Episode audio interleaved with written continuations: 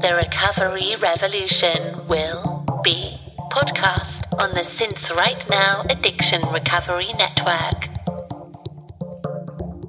Welcome to the Since Right Now Addiction Recovery Podcast, the podcast of clean and sober, K L E N and S O B R, and sincerightnow.com with your hosts in recovery, Jeff, Matt, and Chris.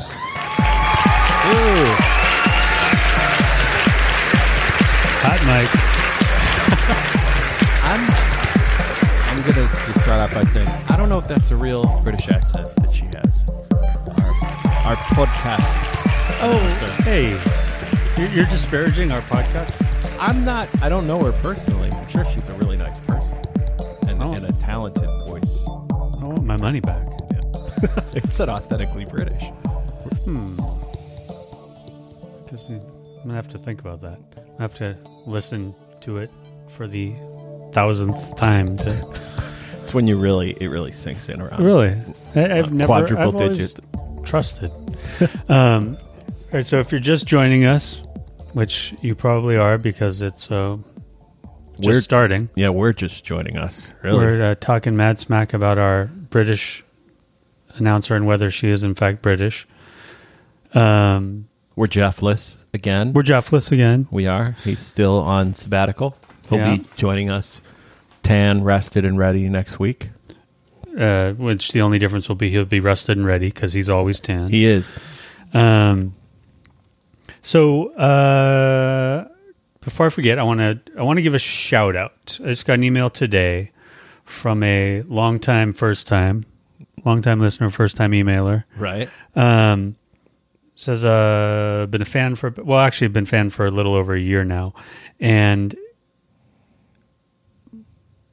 one it was writing to tell us that today, July twenty sixth, uh, she is celebrating one year sober, and that uh, said the, the listening to the podcast has encouraged her through some tough days over the past year. And listening to people like you three and your guests has helped me realize that there doesn't have to be any shame in being a person in recovery. It's fantastic. And that's absolutely fantastic because there is no shame in being a person in recovery. Um, it's all good. It's all good. No Yeah. shame whatsoever. Yeah. And that is So- incredibly esteeming And that's uh, that's that's Amy. Shout out to Amy. and thanks Amy. for listening. Thanks for writing. And massive congratulations on uh, one year sober. It's a lot of yeah, days. it's a lot of days. It's a lot of days.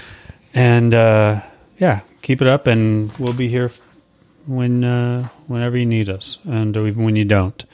Um, the other thing is, I neglected. You know, we, we have a, a sort of a not a sort of it's a tip jar on the on uh, the since right now dot com backslash pdcst page which for some reason i didn't write podcast and it's too late to change it um, i took out the it was stupid um, anyway uh, and periodically people do leave us tips they are greatly appreci- appreciated um, one thing i neglected to do is give is, is, is and maybe i'll uh, rectify this but add a a place to let people know how they want to be acknowledged. In this case, I'm just going to say Eric A.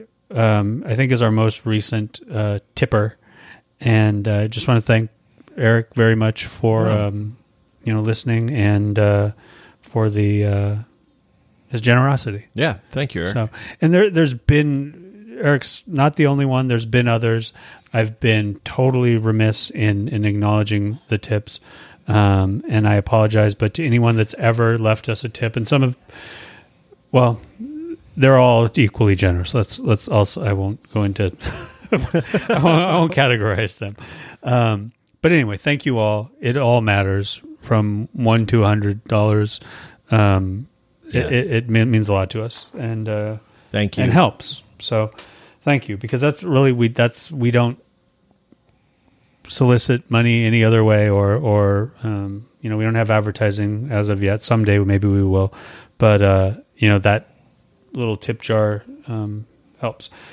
Uh, so tonight um, we're about to welcome our guest on uh, Scott Pilara, who I've identified as a re- rehab recovery advocate, and we're, we're going to dial him in in a minute and see if that rings true for him, of how he's described um, as a descriptor for him. And uh, do do we have any other uh, No, anyone?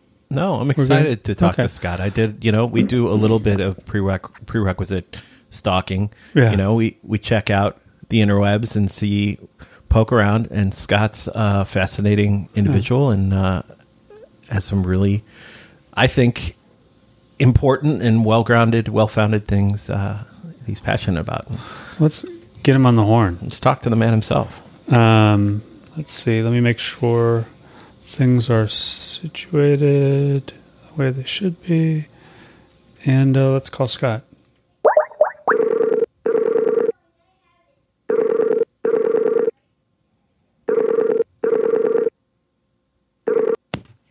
Hi, Chris. Hey, Scott. Um, it's Chris, and uh, I'm here with Matt. How you doing, Scott? Hey, guys. And uh, I it it slipped my mind when I talked to you earlier in the pre-call. Jeff's not going to make it uh, tonight. He's still on uh, sabbatical hiatus, also known as vacation.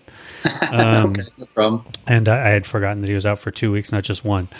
Um, so, welcome to the show. Thanks for joining us. Uh, I did a little bit of filling in, a little bit of an intro uh, before we call, dialed you up, but let me just introduce Scott as what uh, I had, I had identified you as a rehab recover re, rehab reform advocate, and you can let let us know if that that rings true. Um, Scott is the author of the forthcoming books drug rehab and the six things help me out with the rest of that You absolutely need to know before you go. and uh, a, an expose is the second book on the rehab industry and does that have a title yet i think i neglected. Uh, I have a tentative working title. Okay. Um, it is uh, The Fraudulent World of Drug Rehab and Why It Doesn't Work. okay Okay. and uh, the, the first of those drug rehab and the six things that's out you said next week Next week, yeah, I'm, I'm rolling it out on Amazon just as an ebook, just a quick guide uh, that I intended to be no more than you know an hour, maybe two hours worth of reading time um, that people can use uh, as a tool to kind of help them, you know, research treatment options and what to look for and what to avoid and questions you should probably ask before going, um, because not all treatment centers are the same and um, you know there's a lot of uh, bad apples and bad actors out there currently so so no question. So Yeah. Can we can we rewind all the way back and just get a bit about how you came to be um, first person in uh, recovery um, and and puts you in this position to to um, talk about rehab. So sure sure. So i've i've always been a person who had a predilection for sort of leaning towards substances as a way to deal with life and discomfort and personal suffering and it sort of came to its culmination in my mid 20s and uh, i just kind of had enough of you know enough was enough. And i was sick and tired of being sick and tired. Um, and so i checked myself into a residential treatment center in malibu california. And i had an amazing experience there. It was it was exactly what i needed um, there was a facility that offered primarily individualized treatment options and therapies. Um, however, it was just one clinician there that sort of opened up my eyes to what I was missing, and and um, I kind of had this epiphany. It's like, well, this is it. This is kind of a path I want to walk down for a while and help others sort of alleviate their own suffering. And through the wisdom I sort of gained through my experience of learning about myself and treatment and um, sort of why we're here on this planet. And and so I, it prompted me to go back and get a job at that same treatment center about six months after I after I left as a client. And it was really interesting because when I started working there, I sort of got to see what the other side of the veil looked like. Now, my experience as a client was amazing, but however, as an employee, I, I, I got offered a glimpse of a, a world that uh, wasn't as attractive, and I saw how the owners interacted with staff. I saw how the owners interacted with with clients. Um, I saw how they how they really utilized the hard sell with uh, loved ones and offered all sorts of, you know, made so, all sorts of statements and false promises to entice people to extend their stay. Um, you know, conversations such as, you know, you need to max out your credit cards or you need to take a second mortgage out on your house. You know, this is, this is what this, you know, your loved one needs. And they just need one more month. And, um, you know, it was, it was disheartening. And, it prompted me to want to do something a little bit different. And I saw that the one size fits all approach just doesn't work and it doesn't make sense because we all have different beliefs, we all have different backgrounds, we all have different life purposes. And I, I just saw that there was a need to offer a totally customized approach to transmuting addiction. And so it prompted me to start a concierge treatment program. Um, initially it was sort of a concierge detox program that I started with one of the former medical directors of that same facility. And then from there, I branched out on my own and started my own program called The Power of Choice. And that was back in 2008. Can you define what a concierge program is? It's really just completely customized treatment for for an individual. I mean, like I said, like especially living out here, I live in Los Angeles, and there's so many unique individuals just in this area that have um, different demands and needs just based upon who they are, uh, what their professions are, what their beliefs are. Mm-hmm. And so I offered it as a service to work only one to one with one individual at a time, and I offer treatment in um, com- in settings that are completely private that mirror the environment that the individual will eventually be returning back to. Mm-hmm. And I work only with clinicians that have, they're all thought leaders in their own right. They, they're authors, they, they're lecturers, they are individuals that have at a minimum 20 years experience in the field of working with addiction and mental health concerns. Mm-hmm. And um, I saw kind of how, with the introduction of insurance back in 2008 in the residential setting, a lot of senior clinicians started leaving or they were pushed out um, because of you know the facilities just couldn't pay pay the same as they used to, and so the quality of care diminished. And you know, by offering treatment from senior level clinicians in uh, again a, a, more realistic setting um, I just saw that the efficacy of treatment could be exponentially greater. Mm-hmm. And so from there, I kind of shifted into not just working with treatment, but also offering sort of holistic concierge style healing programs for the masses because so many people deal with anxiety and depression and mm-hmm. other concerns. So I just wanted to open it up to to to more people, and so it's kind of morphed into that. Um, but again, I think the most effective approach to working with with addiction is is one to one. Yeah, uh, which makes sense. Yeah, absolutely, absolutely. And that's interesting that you had both the client experience and then kind of saw behind the veil um, uh, some some of the inner workings. You know, on yeah. personally, I've been through three uh, inpatient rehabilitation programs in the last mm-hmm. uh, twenty years. Everything mm-hmm. from um, some of the more, you know, from the coastal California uh, tonier confines um, to a kind of hard scrabble um, inpatient, for lack of a better term, um, very inexpensive place that finally, you know, I was ready um, uh, just just three and a half years ago. But uh, it, has been it was amazing to me just the the wide variety um, of approaches uh, but mm-hmm. I had always wondered what things were like on the other side of the proverbial curtain, you know, and, and yeah. the fact that the exorbitant expense. Um, the the the first one I went to was in Minnesota, and it's you know the renowned, the famous one, and the second one was the coastal California, and it was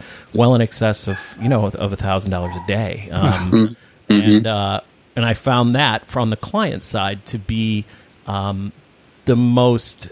Uh, I, I don't want to say it was brazenly capitalistic or anything, but I saw a, an enormous disconnect between the counselors and the clientele and some of the freedoms that were afforded to these people. It seemed to be the antithesis of custom care. You, what mm-hmm. you're describing now, that one to one connection, was really very. People were kept in sober homes in which recently recovered or, or former clients were kind of the sober hmm. house fathers of those uh, sober homes, and it just seemed to be a really a really broken model. I saw more use and more um, taking advantage of the system in that type of c- construct than I had seen even while I was using and drinking. There was Yeah. it was rampant and uh, constant urinalysis on a daily basis and people failing and failing and failing and uh, um, I would love to hear um, you know I don't want to ask you to give up the ghost on your forthcoming expose but um, just some of some of the tenets and some of the consistencies that you've seen um, having you know peered through that the other side and having that experience Sure. the things that are wrong Well, you touched on one of them, and that's just the urine scam is a huge one. Um, there's absolutely zero medical necessity for it, but yet these facilities engage in it only because it is extremely lucrative. And um, I mean, there's only really two reasons to use to utilize maybe three. Uh, urine testing is one when clients first come in to show that they have substances in their system and maybe what they are. Um, second would be if you know client in treatment you was suspected of using just to get verification or third that the client left treatment on their own unaccompanied and then later came back so um, according to insurance guidelines, those are really only like the three reasons to to engage in urine testing. But a lot of these programs are the only reasons why treatment centers remain profitable. Um, you know, some facilities, especially the lower end facilities, the, the cost of treatment is you know, not that high, but the, they engage, like you said, in like seven day a week urine testing programs, and the amount of money that is um, captured from these programs is is it's astronomical. And uh, and another another problem is you know treatment centers billing for clinical services that aren't provided. And I, I worked, I ran a detox facility uh, in the valley out here for a while, and I saw the pressures that the owners put on the clinical director, and they, they wouldn't hire clinical staff. They made this one marriage and family therapist document and, and provide treatment for the whole entire house. And um, we originally started out, they originally started out as a detox facility and then transitioned into residential treatment because they realized they weren't just, they weren't making enough money just by offering detox services. So the the clinical director then had to document six clinical hours per day per client, and there was just no way that this that she could do this. So to keep her job and uh, under the direction of the owners, she was forced to document clinical hours for treatment that was never provided. And this happens you know, at, at a number of facilities. I mean, it's not uncommon. Another one out here in California too is is utilizing something called a RAD T, which is the the lowest level certification that an individual can attain and still document clinical hours. So the owners had uh, some of the support staff, the techs, these twelve dollar twelve dollar an hour employees get their RAD T certifications, which supposedly take nine hours. Um, it took it took me forty five minutes to get mine, Wow. and from there, once you have it, you can document uh, group therapy. wow So, Wow.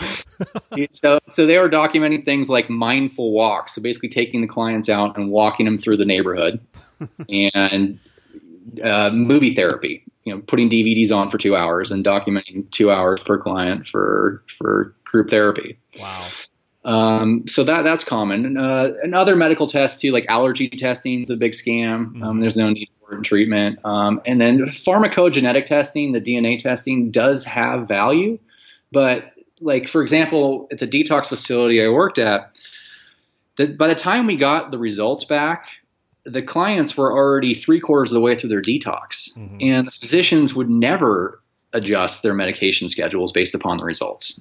But again, it's just another lucrative uh, revenue stream for the owners to engage in. So, you know, and under the current system, what we have now, it's we as all, you know, everybody under Obamacare was mandated to have private health care insurance, or we had to pay a penalty. Right. And so, under the Affordable Care Act and a couple other pieces of legislation that were passed before that and subsequent to that, we as private health insurance carriers or holders, um, we are all paying for everyone's treatment now. and our insurance premiums are going up ex- ex- exponentially based in part of what's going on not only in you know the rehab world but also you know the medical field in, in general but you, you know th- th- there's so many bad apples and so many cases now coming to light of of healthcare fraud being committed in the residential treatment world and detox and sober livings and whatnot that it's it's it's it's alarming you know because the industry itself is unregulated and Which that you know, that's the one of the most well, if not the most surprising aspect of all of this is that it's an unregulated industry. It's just yeah insane. totally unregulated and it comes down to really the state uh, in a lot of cases to enforce regulations and uh, you know the, the health insurance companies they have their own inspectors and auditors that sort of you know will investigate healthcare healthcare fraud but i mean the sh- there are over what, 100,000 residential treatment beds in the country right now. Um, you know, I think in 2013 there was like a 97% utilization rate. So, I mean, you're talking a lot of people and a lot of cases, and it, we, they just don't have the people to sort of enforce the rule of law. In California, I think there's something like I don't know, like three or four inspectors um, at, at the state, like health, at the state insurance commission that actually look into this stuff. So, um, and then I think the licensing board here in California only has like something like 21 or 30 uh, inspectors that sort of look into treatment centers and you know will, will show up and inspect and make sure that they have you know they're not they don't have more clients than they're supposed to have. Um, clinical hours are getting documented. So it, it's just again it's like the wild west and we're all paying for it. Mm-hmm. And it's just it's not okay. And it's just it prompted me to sort of want to write about it and try and expose it and, and to sort of stimulate uh, more of intelligent conversation as to how we can make changes um, to not only regulate this industry but to improve treatment outcomes. Because treatment statistically shows that it doesn't work. And uh, you know the revolving door of rehab just is not acceptable. And in large part too it's it's because of the health insurance uh, involvement uh, with you know managed care we have a managed care uh, rehab system now and the pharmaceutical industry uh, you know pumps uh, drugs through the system you know through detox medications to uh, buprenorphine, naltrexone, you know, benzodiazepines, and all sorts of other medications utilized in treatment. I mean, it's highly lucrative for the for the pharmaceutical industry. So, um, you know, things something needs to change. And yeah, in California alone, one person on average dies every 16 days in treatment. That's insane. Wow. Yeah, While So- in treatment. while in treatment. And a lot of it has to do with just poor quality of care. I mean, you have $12 an hour employees who have no education, no experience that are in charge of medication dispensing, hmm. Um, you know, monitoring patients who are going through detox because you know, physicians are not allowed uh, by law in California to be to operate in a residential treatment setting. And so we, you can have nurses, but for whatever reason, physicians are not allowed to sort to own treatment centers. They're not allowed to to work within treatment walls. Um, they do, you know, but it's just again for whatever reason, it's just the way this the system that we have. This is the way it works, and it's the patients who are suffering. Hmm. And another thing I've seen and witnessed is just the false advertising that goes on. I mean, Yeah. if you're a person that's looking for a treatment option, where do you go? You know, where do you begin your search? Well, it's the internet typically, and you can put anything you want on your website. You can advertise anything. You can say, "Oh, my treatment. This is the most effective treatment money can buy. We do it better than anybody. We have a 90% success rate. Blah blah blah." Well, this happens, you know, and people rely upon this information to make choices as to where they go or where they're sending their loved ones, and you know, it's just it's it's wrong Yeah. it's wrong. So um, there's this, this industry just needs to be cleaned up. And I'm not for overregulation. I'm not for big government or or whatnot. But something has to change because this the system is broken. And so, so what um, are are you like connecting with like-minded individuals? Are you pursuing like policy at the state or local or regional? I mean, at national level.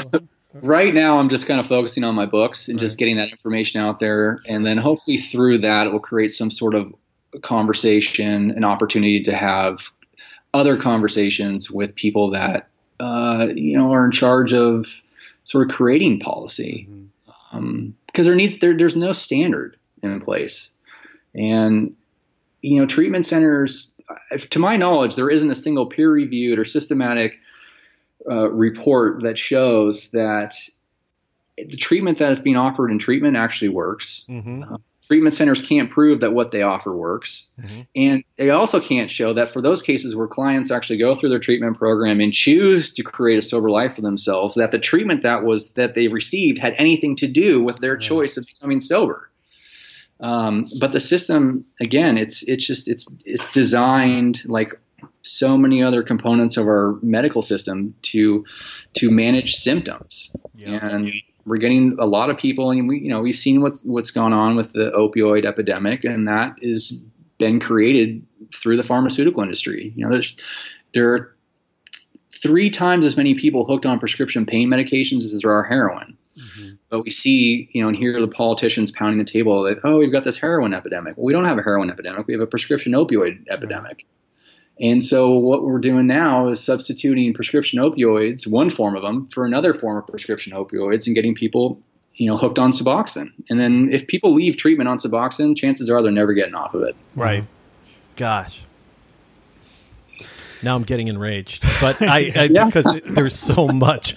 I just the I've always wondered about how you can substantiate um, and make any sort of solvent claim about efficacy. Because, mm-hmm. you know, my first experience with rehabilitation was in 2002. at This esteemed and well respected treatment empire. And the way that they would determine whether or not someone was sober was through phone interviews. So yep. they'd call me a month later. Are you sober? Absolutely. Yep. They called me six months later. Are you sober? Absolutely. There at no point was I going to say nope, not sober right. anymore because you feel like you know someone's right. watching you do your homework. You want to be a good mm-hmm. student. So mm-hmm. to claim any sort, how do you quantify success and how can you make a claim? It's going to be baseless and subjective regardless, right? Sure, just, sure.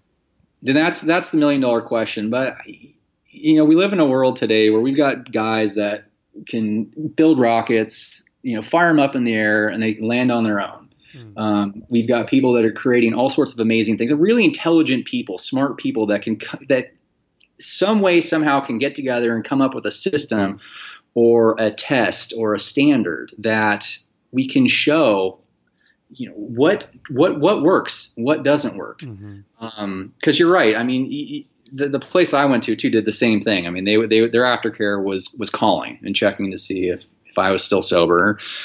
And for me, you know, treatment was great and, and it made a lot of sense. But for so many others, it doesn't work. And there is that shame piece, like you said, like you weren't going to admit that if even if you were using or you weren't using, if you if, if you were using, chances are you're not going to admit to to using. Um, and uh, you know, I don't, I don't. What I do know is that the system that we have in place, the therapies that are, are offered in treatment, they're all supposed to be evidence based. Mm-hmm. And um, even there, there's no evidence that really shows unequivocally that these therapies actually work. Mm-hmm. And if they did, we wouldn't have 90% relapse rates in treatment. Mm-hmm. Um, That's crazy and a big part of this is again they're just the, it's the dictates of the insurance industry combined with the pharmaceutical industry. And what is most alarming is that since 1998 the pharmaceutical industry and the and the insurance industries have spent more money lobbying our government than I, I think something like oil and gas uh, wall street um, the military and the automobile industries combined so we've kind of created this pharma state. Um, and again, treatment now is all about managing symptoms and getting people on medication. Mm-hmm. Well, you know, it's interesting that you bring that up because uh, you, you're familiar with, like, I think it was like a week or two ago that there was that massive bust uh, of doctors. Um, yeah, in Florida. Yeah, I think it was I mean, nationwide. I think, uh, on, let me pull this up. Yeah, it was like across 20 states. It was like 412 okay. people were charged with uh, 1.3 billion dollars worth of health fraud. Mm-hmm. Um, Florida kind of was ground zero. For, for, Florida was that. ground zero. Yeah. Um, but uh, billed Medicare and Medicaid for drugs that were not, never purchased, collected money for false rehabilitation treatments and tests, and gave out prescriptions for cash.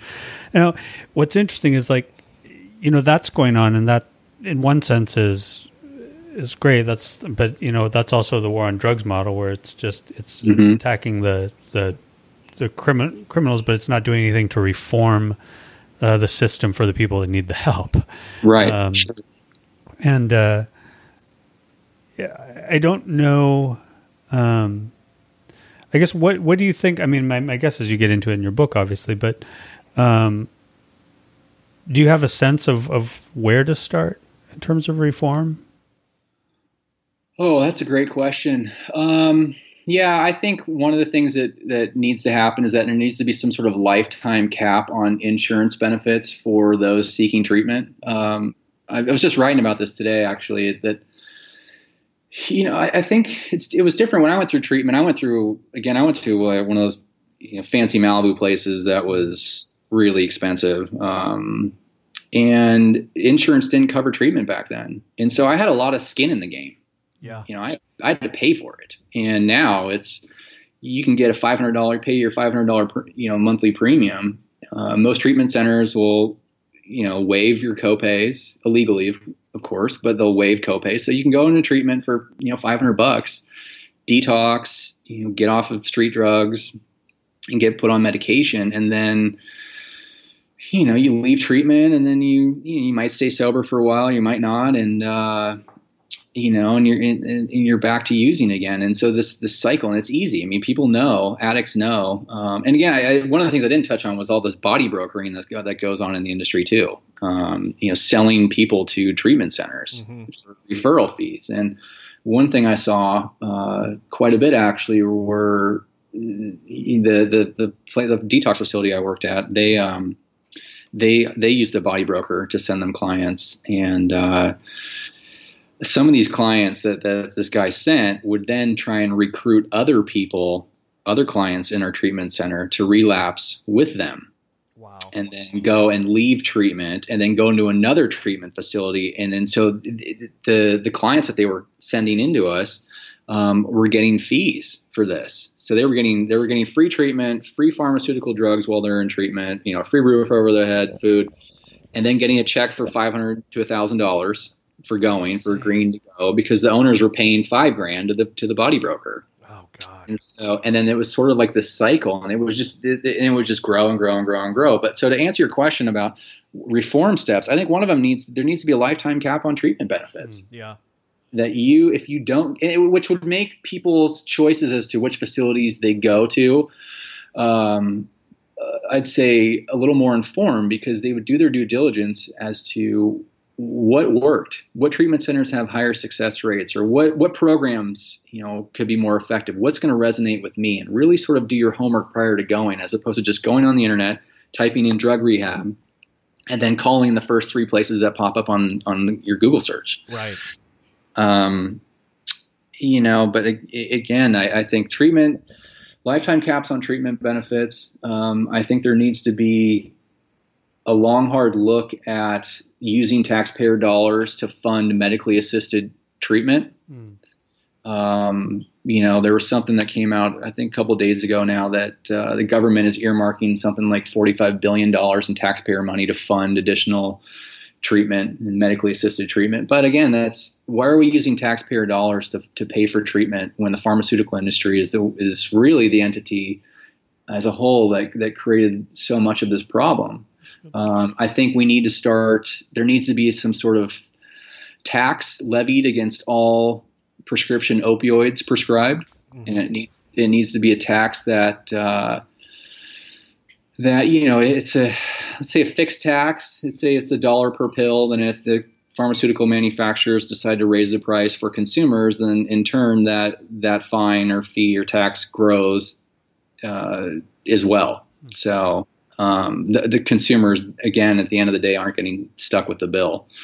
Um, there needs to be some sort of performance standard put in place. I don't think if, if treatment centers are accepting insurance dollars, I don't think the insurance company should pay them uh, everything that they're owed up front. There should be some sort of system in place that if the that the payments are paid out over, uh, let's say, a period of a year, um, because these insurance companies can see who is going in and out of treatment, who's using their treatment benefits, and so if they're used a few times within a year, well, facilities aren't getting the whole lump sum. I think that would put more onus on providing effective treatment um, by the facilities, and then there would be an onus to create uh, more effective aftercare plans and to pay attention and get engaged with their clients after they leave and continue that engagement because so many facilities they don't care. I mean, once you leave, you're, you're gone, and we're looking at the next person that we can, uh, you know, bring in because it's all about heads on beds and treatment. And um, you know, I think certain steps, certain steps like that. I mean, I don't know what again what it, that exactly looks like, but Yeah.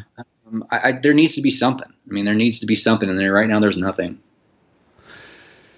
Yeah, it seems like a, a massive, massive problem. It's hard to keep it all in in in perspective, I guess.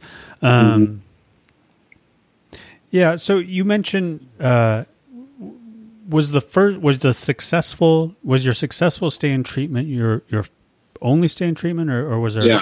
Oh, it was. So you went in Yeah. once and it was successful. Yeah. Um, okay. And that's inter- it's interesting that you said it was great as uh, as someone in the treatment, but it was when you were mm. on the other side that you became disillusioned, which is interesting to me because it would seem like. Well, I mean, I guess it was successful for you then, but but that has more to do with you being ready. I guess is what you're saying too.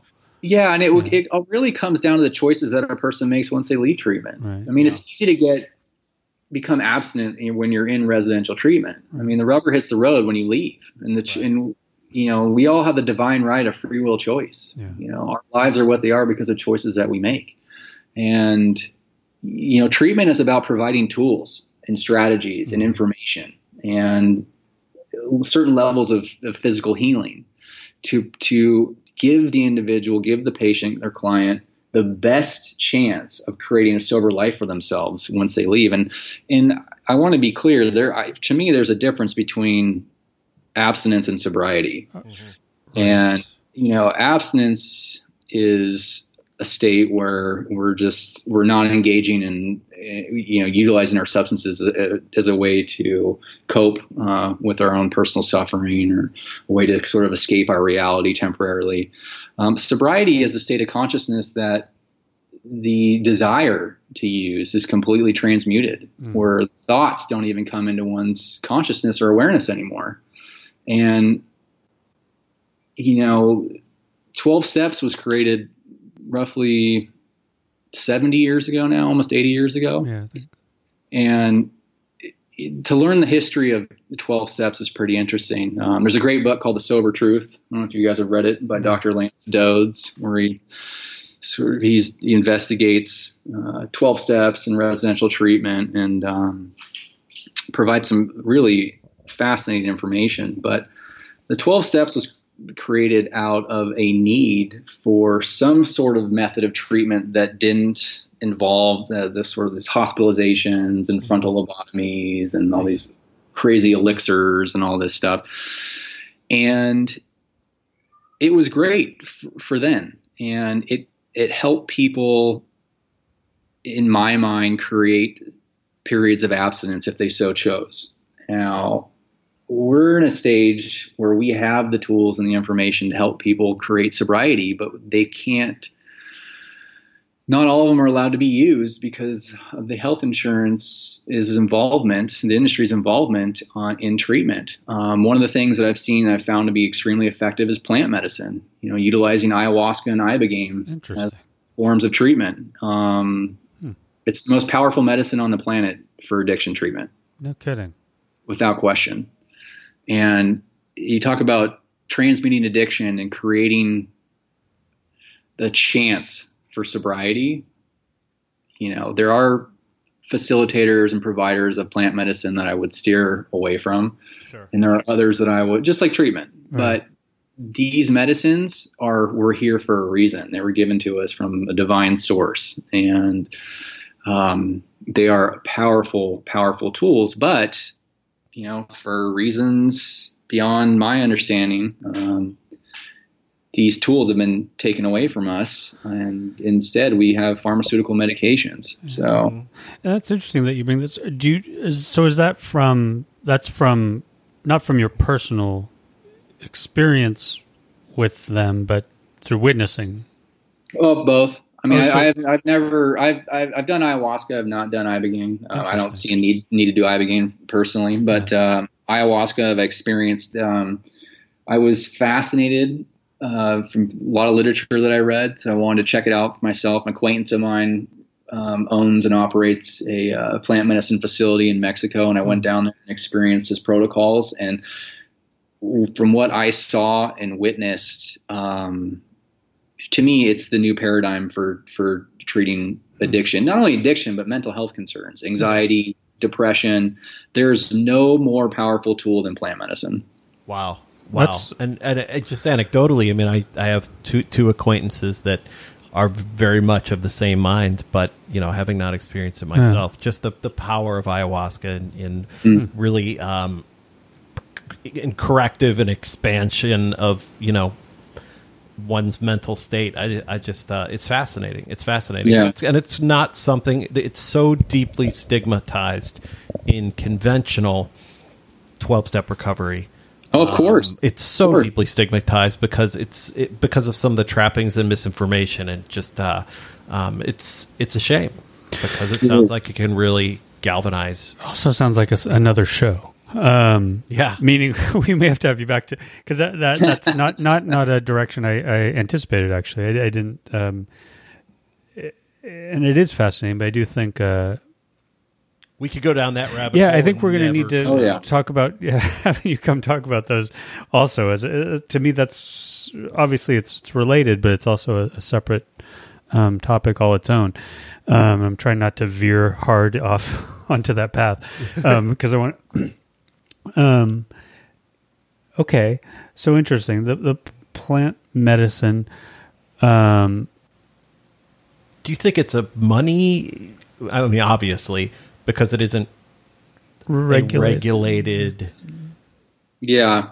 And Part of it is that, uh, you know, I mean, for my personal, it's truth serum. I mean, you really see what this world is, and you really see sort of the powers that be that sort of, can you know, that, that control the the strings, so to so to speak. And um, you know, there was a lot of you know, the government did a lot of experimentation and testing with psychedelics in the 60s and 70s, and you know, I mean, it's uh, they're powerful tools, and the individual can see what you know in, into different dimensions, and uh, you know that uh, and provide and it's it, it sort of mainlines you with information that comes from you know, a different divine source, so to speak and that information can really open up one's eyes and create a catalyst for them to want to make some fundamentally different choices.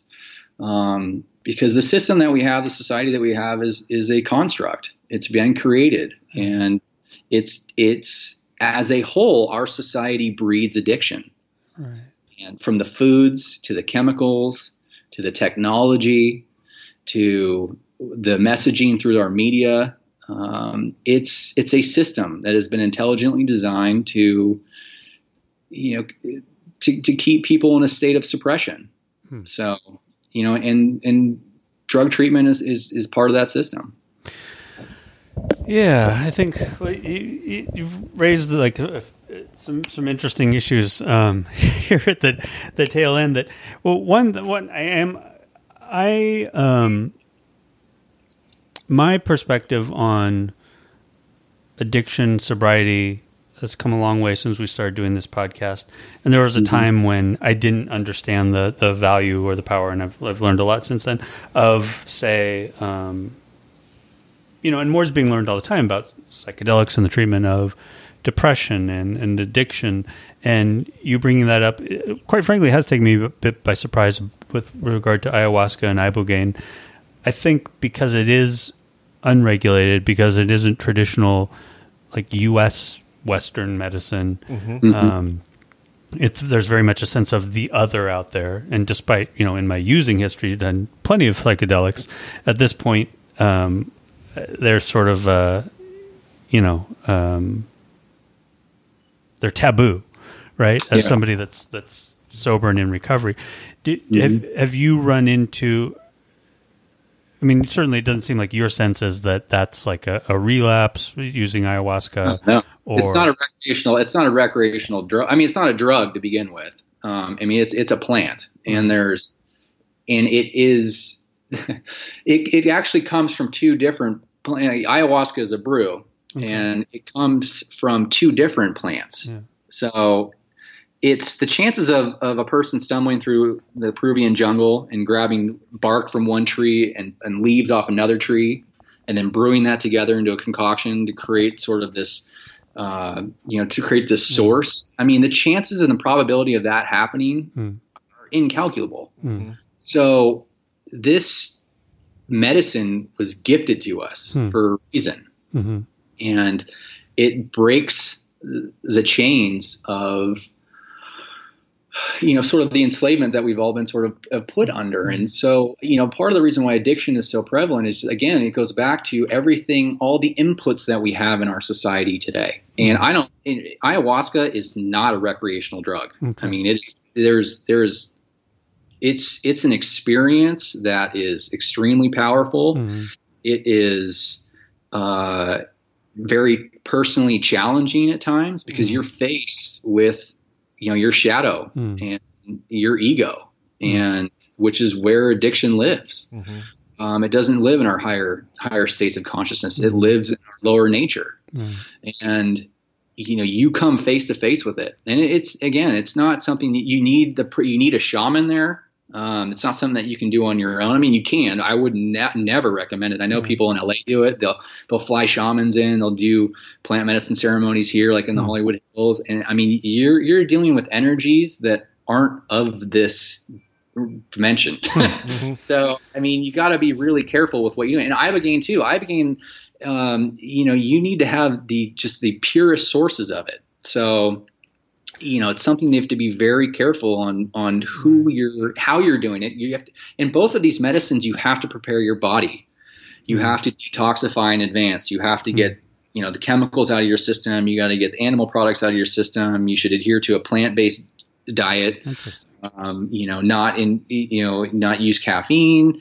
Um, different. There's foods that you shouldn't Hmm. eat. You, you shouldn't engage in, in sex for a couple weeks or masturbation for a couple weeks prior to doing plant medicine. So there's there's there's a protocol here, and it's not you know it's not like taking a couple hits of acid and then Right. going to you know a concert. I mean, this is this is it's serious, and there's and, yeah. Which is my sense of it. I mean, just what I've heard about it, it sounds actually it sounds terrifying, but, um, uh, but and and by you saying it's not a recreation, and I I, didn't want to go down the rabbit hole, but I am curious. Sure. Um, it- that it's not recreational. That doesn't mean people don't use it recreationally. Correct. I mean, I mean, when you say people flying shamans in to do it in the Hollywood Hills, sounds very recreational to me. Yeah, I think Um, people want to have. Not to interrupt you, I think people want to have a tangible spiritual experience, which is what it provides. I mean, it provides you with a uh, a direct connection with, um, you know, with God. Mm, Really,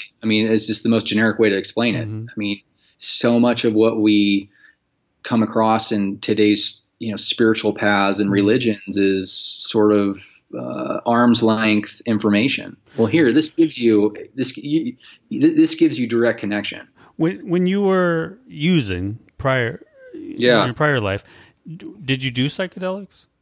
Um, I did a little bit in, in high school. Uh, I did mushrooms a few times, and I did um, LSD a couple times. Yeah. And for me, and this is why I, you know, I, my predilection for substances has been so strong within me. Um, is in my adolescent years was like was having was was for me using and uh, you know the times that I was using it was really to try and establish a connection with a higher power Mhm. in a way, a higher source, and to get m- more information because I just knew there was more than mm-hmm. what I was being provided. And I, I grew up somewhat Catholic. My dad's practicing Catholic, and so mm. he would take me to church every now and again. I'm like, you know, we would go, and I'm like, listen, God does not live here. Mm-hmm. this is not for me. And so, for me, part of my path was finding a spiritual connection, and I have. Hmm. And um, and so, my experience using plant medicine was to deepen that practice. hmm And um, you know, Native Americans and uh, Native cultures have used plant medicines, you know, since the beginning of civilized man, and for a reason. And it's really, again, it's about information. What information do we have access to to heal ourselves and to expand our consciousness? And um, so much of that information is hidden from us, you know, by design to again keep us in this a certain state. So, well, I mean, I guess I'm, I'm what I'm trying to find is where where the line is drawn. So, you know, marijuana is a plant, mushrooms are a plant. Um, is it how you use these things that makes it recreational or not recreational or medicinal? Or, I mean, Yeah, I, yeah. I think the intention behind it is key. Okay. Um, again, uh, psychedelics really have no addictive properties, and I I don't think there's a single case of anyone actually dying of an overdose from any sort of psychedelic. Right. Um, you know, there's countless studies that show the efficacy of psychedelics, even MDMA, Right. you know, to treat addiction Yeah. and depression. Um, which I, which you know, again, is used recreationally by by a lot of people, but it does have therapeutic value. Um, certainly, plant medicine is again. Um, I mean, I've spent ten years working in the field. I've, I've worked in Western pharmaceutical based treatment, uh, worked in, with holistic treatment forms of treatment. There's no there's no better source of addiction medicine than plant medicine. That's fascinating. That's a hard take too. Um, and I, I, I not that it, I don't believe it at all. I just, it's, it's really not. Um, I didn't anticipate that coming from you. Um, it's very interesting. It is. It's yeah. interesting, and we want to know more. And part of our kind of collective perspective, if we have one between the three of us who do this podcast, you know, Chris who kind of did it his own way, Hmm. and me who's always wandering and wondering, and Jeff who's more of a uh, dyed in the wool twelve step guy, is that however one arrives there. Um, it's all valid, you know. Um, but that is really fascinating to me because of the, frankly, the newness. Because we've been sort of insulated culturally in the recovery community from a lot of these um, things that are um, emerging more of late. And in talking to you, it kind of opens up a whole other corner of this universe or entire mm-hmm. universe in and of itself that we're really unfamiliar with. Yeah, that's so it. it's fascinating.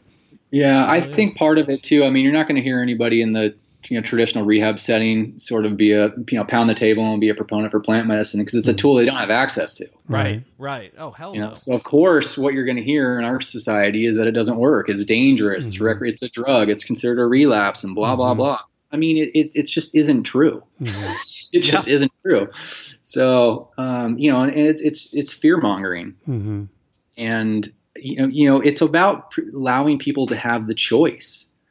It's you know why don't we have more choices as to how we receive treatment in America? It's it's, it's every treatment center. It pretty much does the same exact thing, the same model, the same forms of treatment, and the insurance industry has created a minimum standard of care that treatment centers have to adhere to in order to capture insurance reimbursement. So they have to provide the basic level services in order to capture maximum reimbursement. And so that's what we have in our in addiction treatment today in the United States. Wow. Yeah. Um, yeah, it really is fascinating. I mean, I think part of it scares me because my, my relationship, my only relationship has been recreational and, and I'm, I'm working through associating everything that was once recreational with being bad. Um, which I understand it's not. I mean, I've read fascinating stuff about, you know, a controlled medically administered dosage of psilocybin curing depression. And Yep. I'm, uh, you know, somebody that suffers from depression. I'm like, sign me up, you know? um, but I get that that wouldn't be recreational and I wouldn't be, um, you know, taking it to, to trip. I'd be taking it to, to help myself out. Um, but still, it, there's like, it makes me nervous personally. Um, just uh, Yeah, we have these ingrained, ingrained yeah. kind of, you know, preconceived notions about Yeah. such things, and I think that as you know, you made that clear distinction between abstinence and sobriety, Mm-hmm. and uh, um, I don't know. It's just that there there are all kinds of forks in the road that I Mm-hmm. think Chris and I are kind of standing, looking both ways right now, not really sure how to proceed. I we didn't even touch on on the uh, on the what you'll be publishing through Amazon next week, and the six things you need you absolutely Right. need to know before going into Yeah. treatment. Which, frankly, Right. it, it's about twenty years too late for me because I went into treatment and thought. You know, right off the bat, well, somebody needs to rewrite the big book because this is just, poor. you know, I, I had all kinds of preconceived notions that were wrong. Um, um, so I feel like we we if you'd be uh, open to it, I would love to Sure. have you back on because we're just scratching the surface of a lot. Yeah, of really absolutely. I interesting think things. yeah, Yeah, 'cause I- anytime. yeah, I'm I'm fascinated by the whole plant based medicine uh, d- direction. Um, but before we let you go, I, I'm just curious: uh, Do you have a, a, a program now that you work? Are you, if it's reasonable to ask, a 12 step adherent? Are you? Yeah, I don't, I don't, I don't uh, adhere to the twelve steps. Um, I'm not a, a real believer, and I don't, I don't look at it as a form of treatment. It's a form of fellowship, really, if anything, because it doesn't address the underlying drivers of addiction. Uh, certainly not the underlying driver, the physiological drivers of addiction, and um, you know, so like you touched on depression. I mean, a lot of depression is so prevalent in our society today because part, part and parcel because of the foods and the substances we put into our body. Um, you know, 80% of the serotonin, dopamine, GABA that our bodies produce are produced in our gut. So if we're putting, this is another reason why treatment is so poor today is because of the quality of food that people receive in treatment centers. You know, if you're eating fatty, high sugar, GMO foods, uh, chances are you're going to suffer from depression and anxiety and other mental health concerns. Um, if you're eating a high vibrational, nutrient rich plant based diet, you know, a lot of those, uh, you know, mental and emotional imbalances tend to tend to sort of fall away. So, um, you know, with my with the with the people I work with, you know, we focus on sort of holistic forms of healing, really going after the underlying drivers of addiction. Um, very rarely do I go to 12 step meetings. I have taken clients to 12 step meetings just to kind of show them what they're about, but I don't believe in the messages. I think they're outdated. Um, you know, I don't, I would never affirm that I'm powerless against, you know, anything. Uh, it's a negative affirmation. Affirmations are a powerful tool to reprogram the subconscious mind. And, um, you know, I help people try and, you know, unlock doors in their consciousness that were previously locked. And, um, we we have a tendency to constrain ourselves by the stories we tell ourselves, and um, you know, and that's sort of that's, that's sort of the way that, that I work, and and um, you know, this book, the this the six things book, um, you know, again, it's just a, it's just I wrote it with the intention to sort of just give people a, a, a guide to sort of help them understand what they're getting themselves into, to formulate intelligent questions prior to going, and sort of what to expect when you're in there.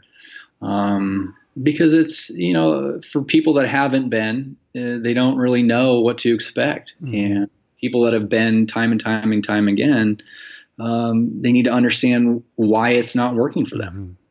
And again, the system right now that we have is designed to manage symptoms at best.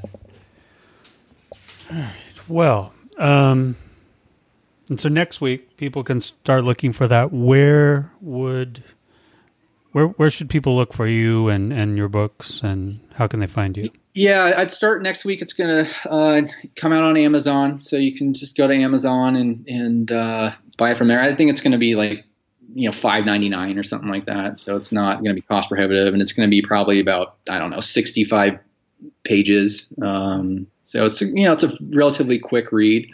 Um, people can follow me on on Twitter at Scott Pilara. Um, Scott with two T's and Pilara is spelled P as in Peter, I L A R A. I'm on Facebook, I'll, although I don't really don't really use it all that much. Um, but you know, Twitter, Facebook. I don't I don't use Instagram really at all either. So, Yeah, it's yeah, She's a harsh mistress, Instagram, you know? yeah. Yeah, and, uh, you know, part of it is the is is you know feeds into addiction too. Uh, you know, mm-hmm. technology is a form of process addiction, and it, it you know social media platforms drive the addictive consciousness. It's actually, so I was just reading something that Instagram is the social media platform that's supposed to contribute the most to its users' unhappiness. Which is Really? crazy. Yeah, I think just because there's too much, you know, I don't know what comparison or something. Sure. Um, You know, you're looking at idealized whatever, and you're never going to stack up. Um, okay, well, Scott, absolutely fascinating, and I and I I, I think uh, we will need to talk to you again sometime in the not too distant future. But I'll follow up with you on that. And Sure. uh, yeah, thanks so much for Yeah, coming thank you, on. Scott. And uh, yeah, You're welcome, guys. places And- we and- haven't been. And quickly too, if people uh, you know want to ask questions or um, you know get some more information on what concierge treatment looks like, they can also go to my website at the uh, thepowerofchoice.com. Perfect. Fantastic. Thank you again, Scott. Godspeed, man. It's uh, uh, it, institutionalized rehabilitation in that industry. It's uh, it's it's a it's a worthy cause. So, all Thank the you. best to you, and, and thank you. Thanks, guys. You, All right. you too. Good night. Good night. Alrighty, that was Scott, and uh, And this is Matt. and this is That Chris. is Chris. Um, what was I going to say? It was a couple things just really quick before we get off. Uh, one, if you get a chance, go on iTunes, give us the best uh, review you can possibly give us within your conscience. yes. Con- um, Something you can live with. something you can li- live with yourself. Be honest. Be honest. Um, two, uh, a couple of people have written. One, I think uh, I talked about. I didn't knew nothing about SEO, and we don't appear in the in the on the front page when you search. And uh, uh, Ronnie had reached out with some thoughts, and I appreciate that, Ronnie. Um, someone else had recently I had asked for suggestions on guests, and I'm trying to find it. Uh, John T reached out with a guest suggestion. I appreciate that. Thank you, John T. Um, uh, do, do, do. Um, yeah, and, and thanks everybody that, that writes in and, and leaves us messages and, and uh, you know, reaches out and uh, drops a tip in our tip jar. I appreciate it. All right, and uh, we'll see you next time. Keep. Seacrest out.